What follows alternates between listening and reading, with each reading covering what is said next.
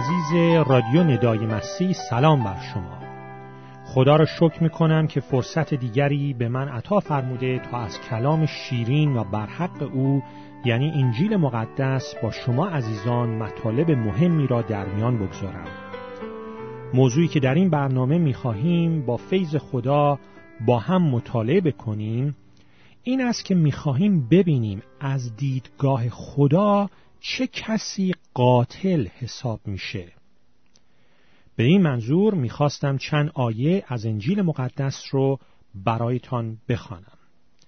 کلام خدا در انجیل مقدس متا فصل پنجم آیات 21 تا آخر 26 چنین میفرماید. خداوند عیسی مسیح میفرماید شنیده اید که در قدیم به مردم گفته شد قتل نکن و هر کس مرتکب قتل شود محکوم خواهد شد.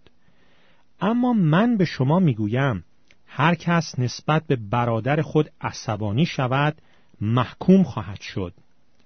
و هر که برادر خود را ابله بخواند به دادگاه برده خواهد شد. و اگر او را احمق بخواند مستوجب آتش جهنم خواهد بود.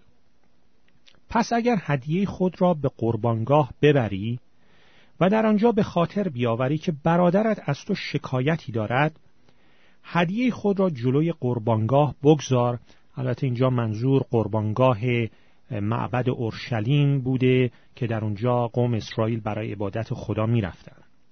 به حال آیه 24 میفرماید هدیه خود را در جلوی قربانگاه بگذار و اول برو با برادر خود آشتی کن و آنگاه برگرد و هدیه خیش را تقدیم کن با مدعی خود وقتی که هنوز در راه دادگاه هستی صلح نما و الا آن مدعی تو را به دست قاضی خواهد سپرد و قاضی تو را به دست زندانبان خواهد داد و به زندان خواهی افتاد. یقین بدان که تا دینار آخر را نپردازی آزاد نخواهی شد. می‌دونید قتل عملیه که به خاطر علل مختلف انجام میشه. قتل به خاطر اختلافات، جنایات، دعواهای خانوادگی، روابط جنسی گناهالود، روابط جنسی همجنس بازها و غیر همجنس بازها و غیره و غیره اینها بعضی از عواملی هستند که منجر به قتل می شوند. قتل چیزی است که در تمام اوقات انجام می‌گیره و آنقدر زیاد شده که دیگر روزنامه ها و اخبار و مجلات و اخبار رادیو تلویزیون ها به اون اشاره ای نمی کنن مگر که یه قتلی باشه خیلی عجیب و حالت زنجیروار داشته باشه. قتل در جوامع امروزی به صورت یک چیز پذیرفته شده در آمده و یکی از مشکلات بزرگ زمانه ماست. و مشکلیه که دائما بدتر و بدتر میشه. البته نباید در ضمن فراموش کنیم که بعض قتلها که در گذشته ممنوع بودند متاسفانه امروزه در برخی جوامع آزاد و قانونی شدند و حتی برخی از دولتها از این نوع قتلها حمایت می‌کنن و از پول مالیتهای مردمشون بر تا مخارج انجام این قتلها را فراهم بسازند.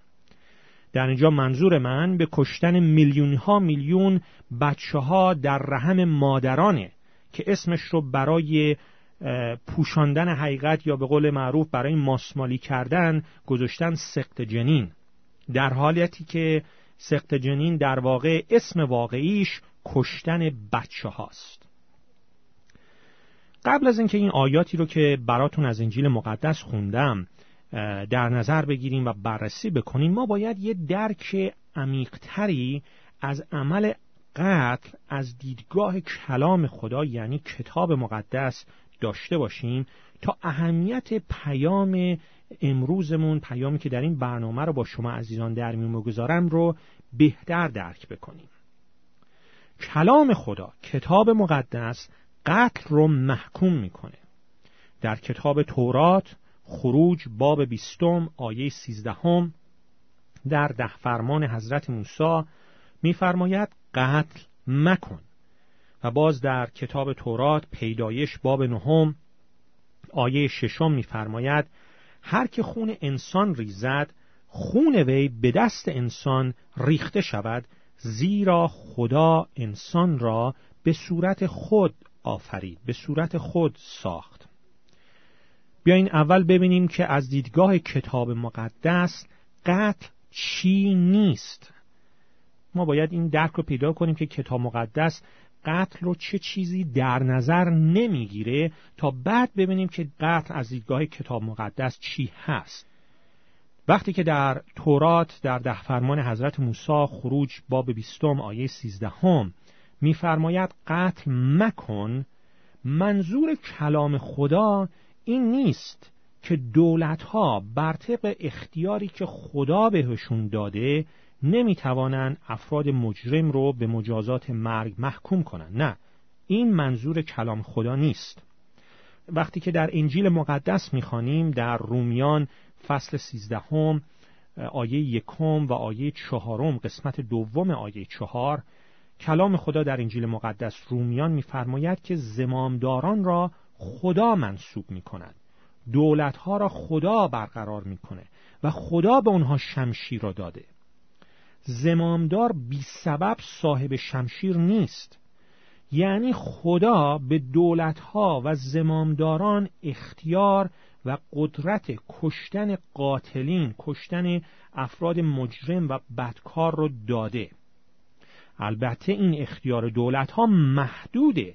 محدود به اینه که اشخاص بدکار و قاتل رو به مجازات برسانن نه افراد بیگناه رو.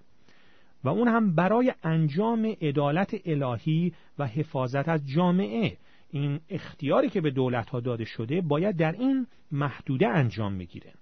همچنین فرمان قتل مکن در تورات حضرت موسی در ضمن به جنگ هایی که به سزا هستند جنگ هایی که عادلانه هستند. مثلا یک کشوری برای دفاع از تمامیت ارزی خودش می جنگه به این گونه جنگ ها اون فرمان قتل مکن اشاره نمی‌کنه.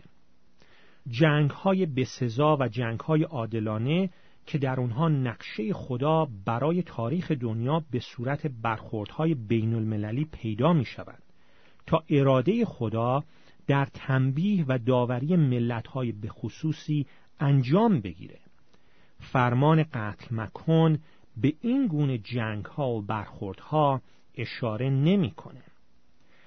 همچنین فرمان قتل مکن به دفاع از خودمون یا دیگران اشاره نمی‌کنه.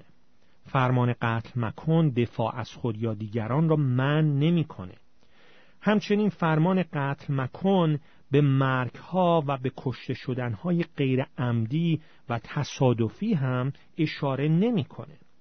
در کتاب تورات تصنیه فصل 19 هم می‌خوانیم که خداوند میفرماید اگر کسی شخص دیگری را به طور تصادفی بکشد نباید کشته بشه چون که نقشه قبلی و عمدی در کار نبوده حالا ببینیم که از دیدگاه کتاب مقدس قتل چی هست. ما دیدیم که قتل از دیدگاه کتاب مقدس به اختیاراتی که خدا به دولتها داده اشاره نمی‌کنه به جنگ های عادلانه جنگ های بسزا جنگ هایی که یک کشوری از خودش دفاع داره می‌کنه اشاره نمی‌کنه به حق این که ما از خودمون دفاع بکنیم یا از عزیزانمون یا از افراد دیگه که نمیشناسیمشون ولی می‌بینیم دارن مورد حمله قرار می‌گیرن جانشون در خطره و ما می‌خوایم از اونها دفاع بکنیم این فرمان قتل مکن چنین حقی رو از ما نمی‌گیره و همچنین به قتلهای تصادفی و غیر عمدی اشاره نمی‌کنه. پس این فرمان تورات کلام خدا به این گونه کشته شدنها اشاره نمی‌کنه. حالا می‌خوایم ببینیم که کتاب مقدس چه عملی رو قتل می‌دونه. از دیدگاه کتاب مقدس قتل چی هست؟ کتاب مقدس عملی رو قتل می‌دونه که با نقشه و با قصد و عمد به منظور بدی رساندن انجام میشه خارج از اراده خداست برخلاف قوانین کتاب مقدسه. خارج از اون اختیاراتیه که خدا به دولتها داده تا بتونن جان کسی رو بگیرن. کتاب مقدس چنین عمل قتلی رو محکوم می‌کنه و در مورد چنین عمل قتلی کتاب مقدس میفرماید اولا باید به وسیله مرگ مجازات بشه. باز در تورات خروج فصل 21 آیه 14 خداوند میفرماید اگر شخصی عمدن بر همسایه خود آید تا او را به مکر بکشد آنگاه او را از مذبح من بیرون کشیده به قتل برسان. در مورد چنین قتلی که کلام خدا میفرماید طراح و مخترع عمل قتل شیطان بوده. انجیل مقدس در یوحنا فصل هشتم آیه 44 میفرماید شیطان از اول قاتل بوده. سوم چنین عمل قتلی نشانه از دل شریر انسان.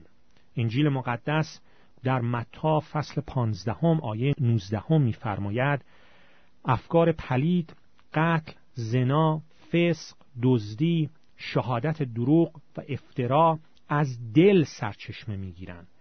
منشأ قتل ها و منشأ دزدی ها شرایط سخت اجتماعی یا فردی نیست. برخلاف اونچه که روانشناسان می‌خواهند ما قبول کنیم منشأ قتل ها و دزدی ها و جنایاتی که در دنیا اتفاق میفته شرایط سخت اجتماعی نیست.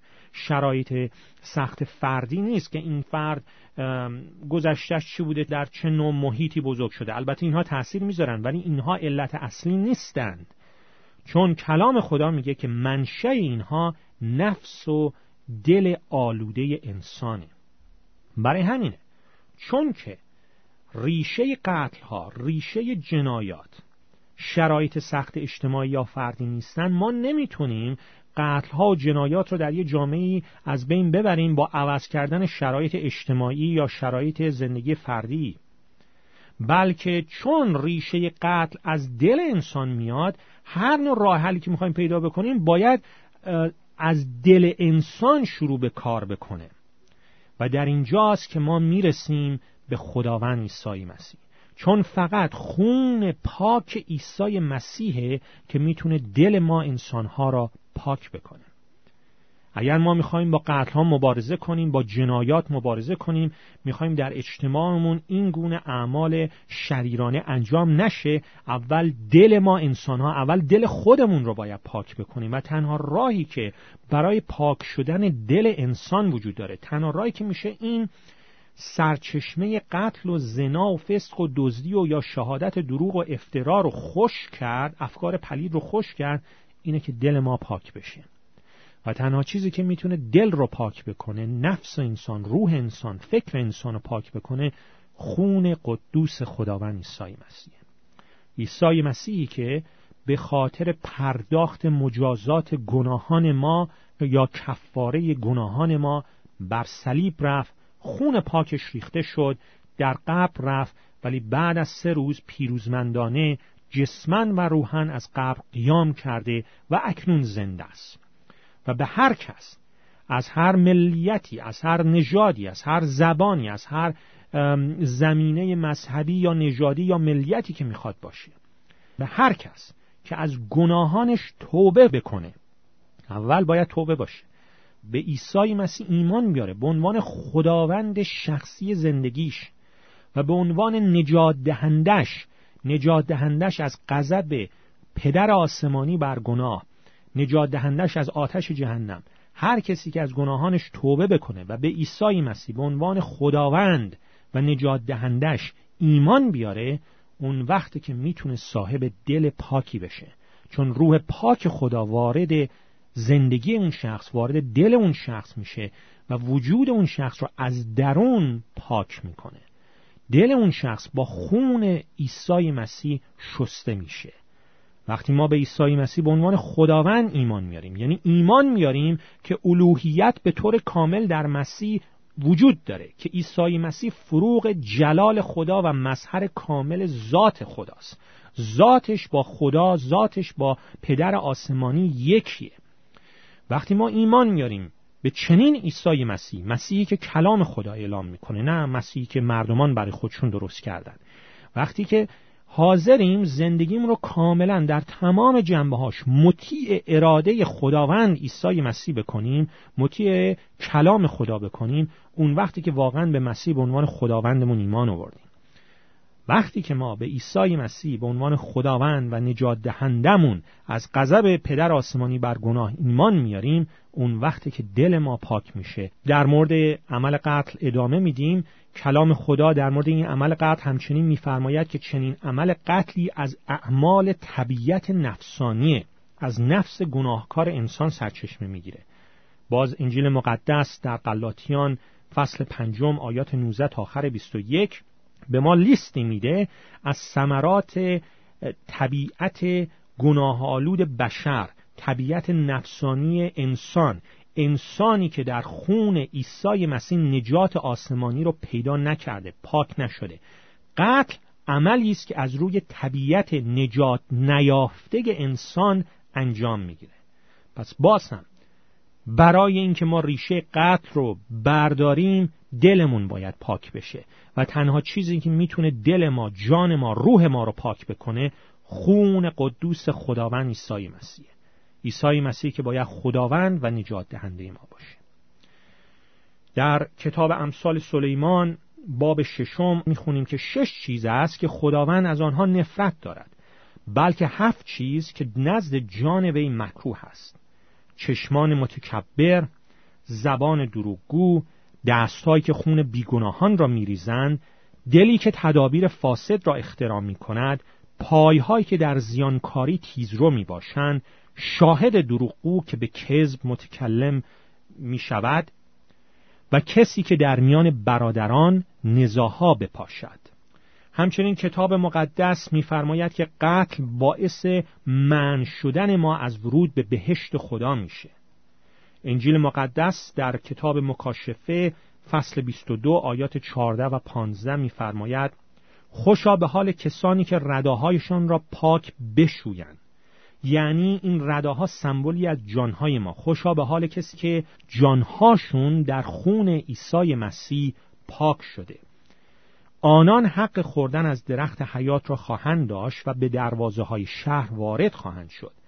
اما سگان و جادوگران و زناکاران و آدمکشان و بت پرستان و همه کسانی که در قول و فعل دروغگو هستند در خارج از شهر هستند.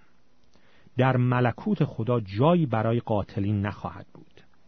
در اینجا شهر در این آیه که از کتاب مکاشفه براتون خوندم از انجیل مقدس اون شهر به ملکوت خدا یا به بهشت خدا اشاره می‌کنه. برای همینه که در اول پیغام این برنامه گفتم قبل از اینکه ما برسیم به بررسی اون آیات از انجیل مقدس متا فصل پنجم میبایستی این مطالعه را انجام بدیم تا از کتاب مقدس یک درک عمیقتری از ماهیت و نتایج عمل قتل به دست بیاریم. برای اینکه این سوال مهم رو اینه که چه کسی از دیدگاه خدا از دیدگاه کلام خدا قاتله ما میبایستی بفهمیم اولا قتل چی هست و چه ثمراتی رو به بار میاره. چون این موضوع موضوع بسیار مهمیه. کسی که قاتله کسی که از دیدگاه خدا قاتله نمی‌تونه وارد بهشت خدا بشه. در نظر خدا مکروهه و خدا میفرماید باید خونش ریخته بشه. ما بایستی اول درک بکنیم که قتل از دیدگاه خدا چیه. در مطالعاتی که ادامه خواهیم داد در برنامه های آینده به فیض خدا متوجه خواهیم شد که از دیدگاه کلام خدا قتل فقط عملش نیست. بلکه در ضمن فکری که در پشت اون عمله از دیدگاه خدا با قتل برابره. شنوندگان عزیز در اینجا به علت کمبود وقت ما این مطالعه رو خاتمه میدیم ولی به فیض خدا در برنامه آینده مطالعهمون رو در مورد موضوعی که از دیدگاه خدا چه کسی قاتل حساب میشه ادامه خواهیم داد.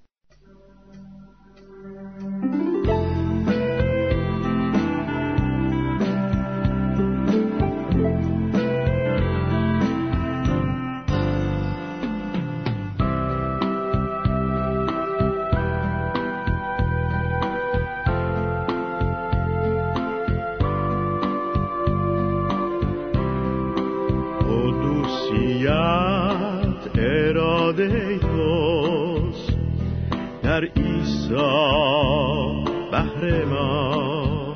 ای خداوند باطنم را تاهر ساز با زوفا با خون عیسی تاهرم کن. با مهر خود کاملم کن. تا یافت شوم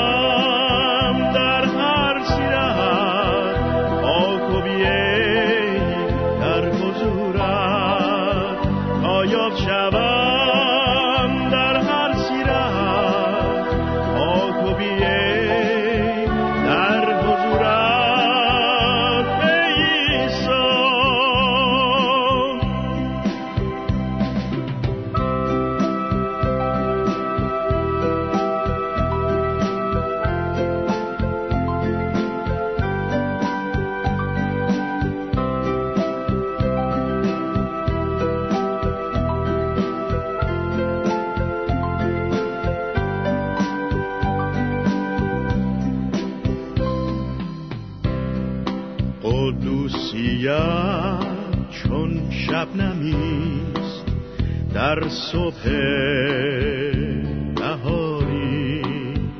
ای خداوند با روح خود تقدیس کن قلبم را. قطره های خون عیسی احیا کند حیاتم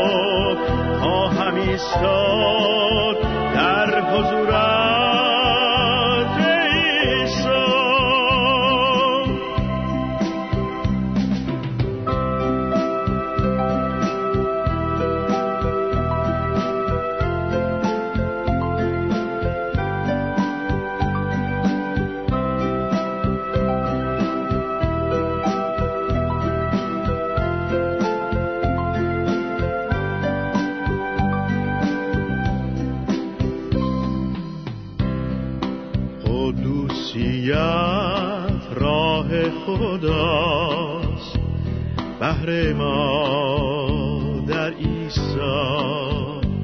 چشمانم را روشن گردان تا تو را ببینم. تقدیسم کن تا بیستم. در راستیت سالک شوم. حاضر شوم.